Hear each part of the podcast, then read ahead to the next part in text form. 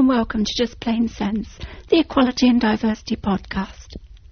I'm Christine Burns, and in this episode, I'm going to be talking to the chair of the new Equality and Human Rights Commission, Trevor Phillips. Later on, I'll also be talking with his Director of English Regions, Tim Wainwright. We all met recently in Leeds for what was billed as a private sector working lunch for local business leaders to share their perspectives about the equality and human rights agenda. The Commission formally opened its doors for business nine months ago in October 2007. The new body replaced three separate commissions that had previously dealt with equality issues associated with gender, race and disability. One of those, the Commission for Racial Equality, had been in existence for almost 40 years. In fact, Trevor Phillips had chaired the CRE for four years himself before becoming the new organisation's first chair. The Equality and Human Rights Commission has a broader remit than the three bodies it replaces. First, it's there to ensure and promote equal opportunities for everyone, not just on grounds of gender, race or disability, but sexual orientation, religion or belief, and age as well. Second, the new body has a mandate to promote human rights in Britain, the first time anyone has been specifically tasked to do this. Very little time was available to get the new organisation ready for business, too. After more than five years of talking about the idea, there was barely six months between the time that enabling legislation was passed in the spring of 2007 before the Commission needed to be up and running. Days before the old Commission ceased to exist, the fledglings still didn't even have a working phone system. The Commission is now nine months old, and therefore I began by asking Trevor what had been the highs and lows in that time. Well, I couldn't tell you about the lows because I'm not supposed to, but um, but actually, I think there've been quite a lot of things of which I'm rather proud. Uh, I think no one should underestimate the task of just getting through day one, bringing together three different organisations, plus adding some new concerns. Uh, that is to say, in addition to race, disability, and gender, uh, and then sexual orientation, uh, religion and belief and age, and human rights. It's quite an undertaking for our staff because they not only have to do their old jobs, but they've got to get to used to some new things. I would say, though, the uh, proper highlights are some of the things we've already begun to do, like, for example, the, Sharon Coleman case, which will introduce new rights for six million carers, which we've pursued. We have uh, begun to uh, essentially, I suppose, declare our independence. For given uh, as an example, the uh, stance we've taken on the 42 days proposal that the government has made. I think that we've uh, begun to set out our stall with a new business plan which says what we're going to do. But uh, we've got a lot more to do, and I suppose um, I don't have a low but I have, as everybody knows, a monumental level of impatience. I think we need to do better, we need to do it faster, and um, you know our people are, I think, gearing up uh, after you know, nine months or so to move us into another phase uh, in the summer and beyond. Now, one of the major initiatives you've kicked off already is an investigation into human rights. Can you tell me a bit more about that? Well, the biggest issue for me about human rights is this. We've got the mandate to promote human rights in this country. It is possibly one of the most um, difficult propositions that you can imagine. If you look at any tabloid, uh, you look at the way that human rights have been addressed, the British people now think that the Human Rights Act is really a charter for the undeserving to benefit uh, at the expense of, uh, you know, right, righteous, upstanding members of the community. You know, criminals who want por- pornography in their cells, runaways who want Kentucky Fried Chicken given to them by the police, and so on.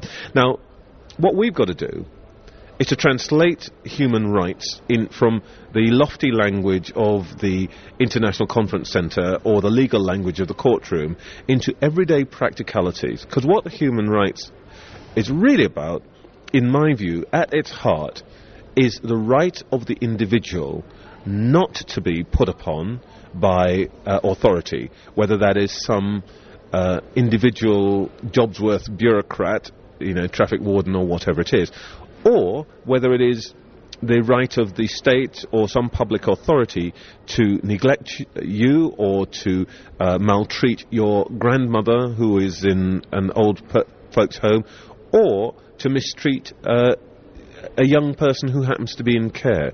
Now, my view is that 99% of hum- the human rights business in the UK is really about those things the protection of the individual and his or her integrity and respect against um, an uncaring or oppressive bureaucracy.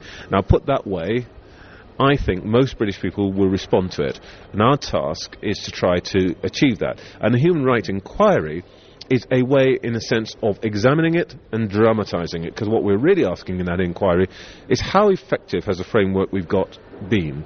Uh, and what I hope that the inquiry, which is independent, run by Onora O'Neill, but what I expect Onora will do, at the very least, is draw to the attention of the British public that the human rights uh, legislation, human rights framework, can be helpful to the ordinary person in protecting the people that they love and that they care about. And by the way, that it will be, in the end, the only bulwark against the any government which, for, example, takes it into its head to uh, take extreme measures against, for example, supposed terrorism. Now, one of the other initiatives you've very recently now kicked off has been to do with looking at uh, the, the role that class and economic background can have on people as well. Now, that's something that's been quite strongly resisted in the past. Why, why is, would it be right to call it a change of heart? Well, I think um, it's time for the equality movement to grow up, really. I mean, you know, it has been right for us to be a, a, movement which advocates for particular groups of people who have not had voices and who have, in various ways, been disadvantaged and, frankly, it's an old-fashioned word, been oppressed. Nonetheless, the truth of the matter is that anybody who really studies the reason that groups of people do not flourish will know that the single biggest thing is still their socio-economic status, and actually more precisely the socio-economic status of their parents. If I had a single motto, if I could put it this way, for the purpose of an equality commission, it is this, that we have to work to turn Britain into a society in which your destiny is not, is not uh, tied to your origins. That is to say, that we should not be a society in which you can look at a, an individual at the age of six months and say, okay, I know where they were born, I know what their parents did for a living, and therefore I can tell with a pretty clear degree of certainty where they are going to be at the age of 18, where they're going to be at the age of 40, and where they're going to be at the age of 50. Now, I think the truth is, we can still do that for far, far too many people. So my aim is to really attack that predetermination and unless you deal with the issue of class as much as you do with race or gender or sexual orientation or gender status, you've also you're, you're going to be missing the biggest thing that, in a sense, puts us on the tram lines. Now, I know you've only been doing this now for, for nine months, plus, of course, the time before in actually setting up the commission. So I, I don't want to talk about the, the, the end of your, your role too, too soon. But there will, there will come a time when, when it's time for you to m- move on. What would you want your legacy to have been? Well, what I would say, uh, you know, in concrete terms, there are all sorts of flannel I could give you, but if I were to say in three years' time, or five years' time, or ten years' time, what do I have to look back and say, I helped to do that? Well, I guess the first thing would be to help introduce a new generation of equality law, which is not just anti-discrimination law about, you know, the classic strands, race, disability, and um, uh, and gender, but a more encompassing Equality Act, which is positive, which says these are our rights as a society. This is the society we aim to be, and this is what equality means for us. And it's not just based on, you know, some predetermined notions of what might cause you disadvantage. I think that we have to think about other kinds of status. Children in care, uh, people who are caring, people who are prisoners. You know, we're only now just beginning, for example, to get to terms properly with uh, transgender status. Uh, you know, I think that the truth of the matter, is, and there are going to be new things, uh, your, as we begin to be able to read your genetic code, there will be new drivers for inequality. And I want to see in, uh, uh, a generation of equality law that is capable of dealing with that. And that would be my first big thing. The second thing, if I can, and this is a much smaller thing, I suppose, but it's a kind of thing that you would expect me to say as a journalist. I would like to be able to say that I left the cause of equality and human rights more popular than I found it. Uh, I'd like to be able to say that people understood that what we're doing is really about fairness. It's not about advantage for small groups at the margins of society, but it's about the central values of the whole society that what we do, the kind of fairness that we're after, is the kind of thing that every one of the 60 million people or so who live in the United Kingdom feels is part, an integral part of the kind of society that they want to live in. And if we can get people to talk about it in those terms, and without the jargon, without the spin, without the sort of language of the priesthood that I think we in the equality business sometimes adopt, then I think uh, that will be the particular legacy I would like to leave. Trevor, thank you very much. Great pleasure. Trevor Phillips there, talking to me at the Royal Armouries in Leeds after a working lunch that we'd shared with senior business leaders from all over the north of England. In the next episode, you'll be able to hear the whole of what Trevor said to them in his introductory speech. Of course, the day-to-day business of the new Commission involves dealing with all sorts of stakeholders. There are public and private sector leaders, local politicians, official agencies, and certainly not least the interests of you and me, whether through voluntary and community groups or charities, or as individuals wanting help and advice or a say in things. The Commission aims to engage with all these kinds of stakeholders on a regional basis, and clearly that's an important interface for anyone working on equality and diversity issues at the coalface.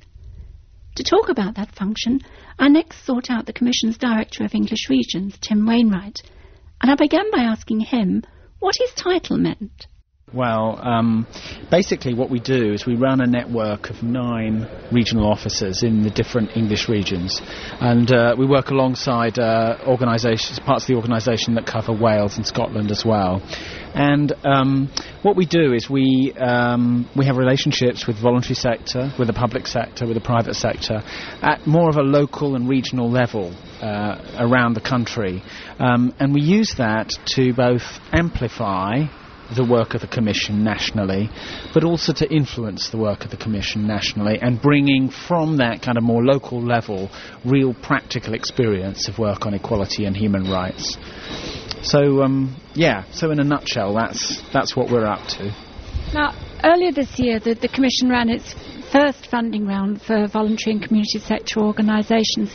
What was that intending to do, and how's it worked out?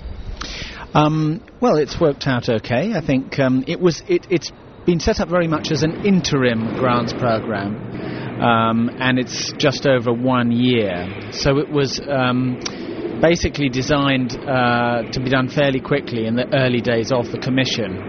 Um, it's been very successful. It was extremely very very highly uh, subscribed. I think over 800 applications and around 250 organisations that are being funded at grassroots level all around the U- all around Britain. Um, the way we see the future, though, is um, well, we're going to be consulting on this issue over the next uh, few months, uh, later in 2008. Um, and um, I hope that we'll be designing uh, a more strategic grants program, um, more likely to be funding over longer periods of time and more closely linked to the wider strategic aims of the Commission. And, and how do you see the relationship between the Commission and regional stakeholders developing then? Um, I think that uh, the Commission is always, I mean, the whole point of us having a, a regional network is to be able to engage closely with uh, a very wide range of regional stakeholders um, from the from the you know the private sector, the public sector, and the voluntary and community sector. Um, I hope that will be a, a very much two-way relationship. Um, I hope that um, we can play a role in um, both being, uh, I, I, guess, something of a conduit to make a link between uh, local level experience and practice and national level policy. Um, but also to um, to facilitate um, uh, support to organisations who are working at local level.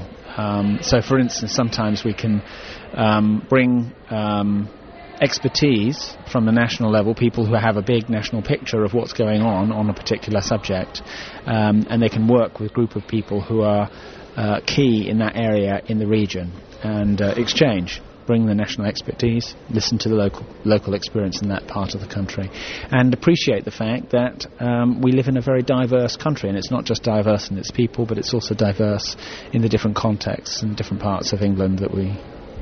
Finally, just thinking more broadly, what do you think is the is the biggest challenge for bringing off this this change in in thinking within our whole, our whole nation about equality and diversity and human rights? I think our biggest challenge is to get the public on our side. I mean, I think at the moment, if you if you ask people in in uh, this country about equality and human rights, the connotations of those words aren't particularly positive, and yet uh, they should be because these are concepts that apply to us all, and they should be a positive thing. And and I think. Um, what we need to do, our biggest challenge, is to get the public on our side and engaged in an agenda about maybe about more about fairness. Director of English Regions Tim Wainwright there. Well, in the next episode of Just Plain Sense, you'll be able to hear the whole of Trevor Phillips' speech to the business leaders. Until then, from me, Christine Burns, it's goodbye, and thank you for listening. Just Plain Sense is a Plain Sense Limited production.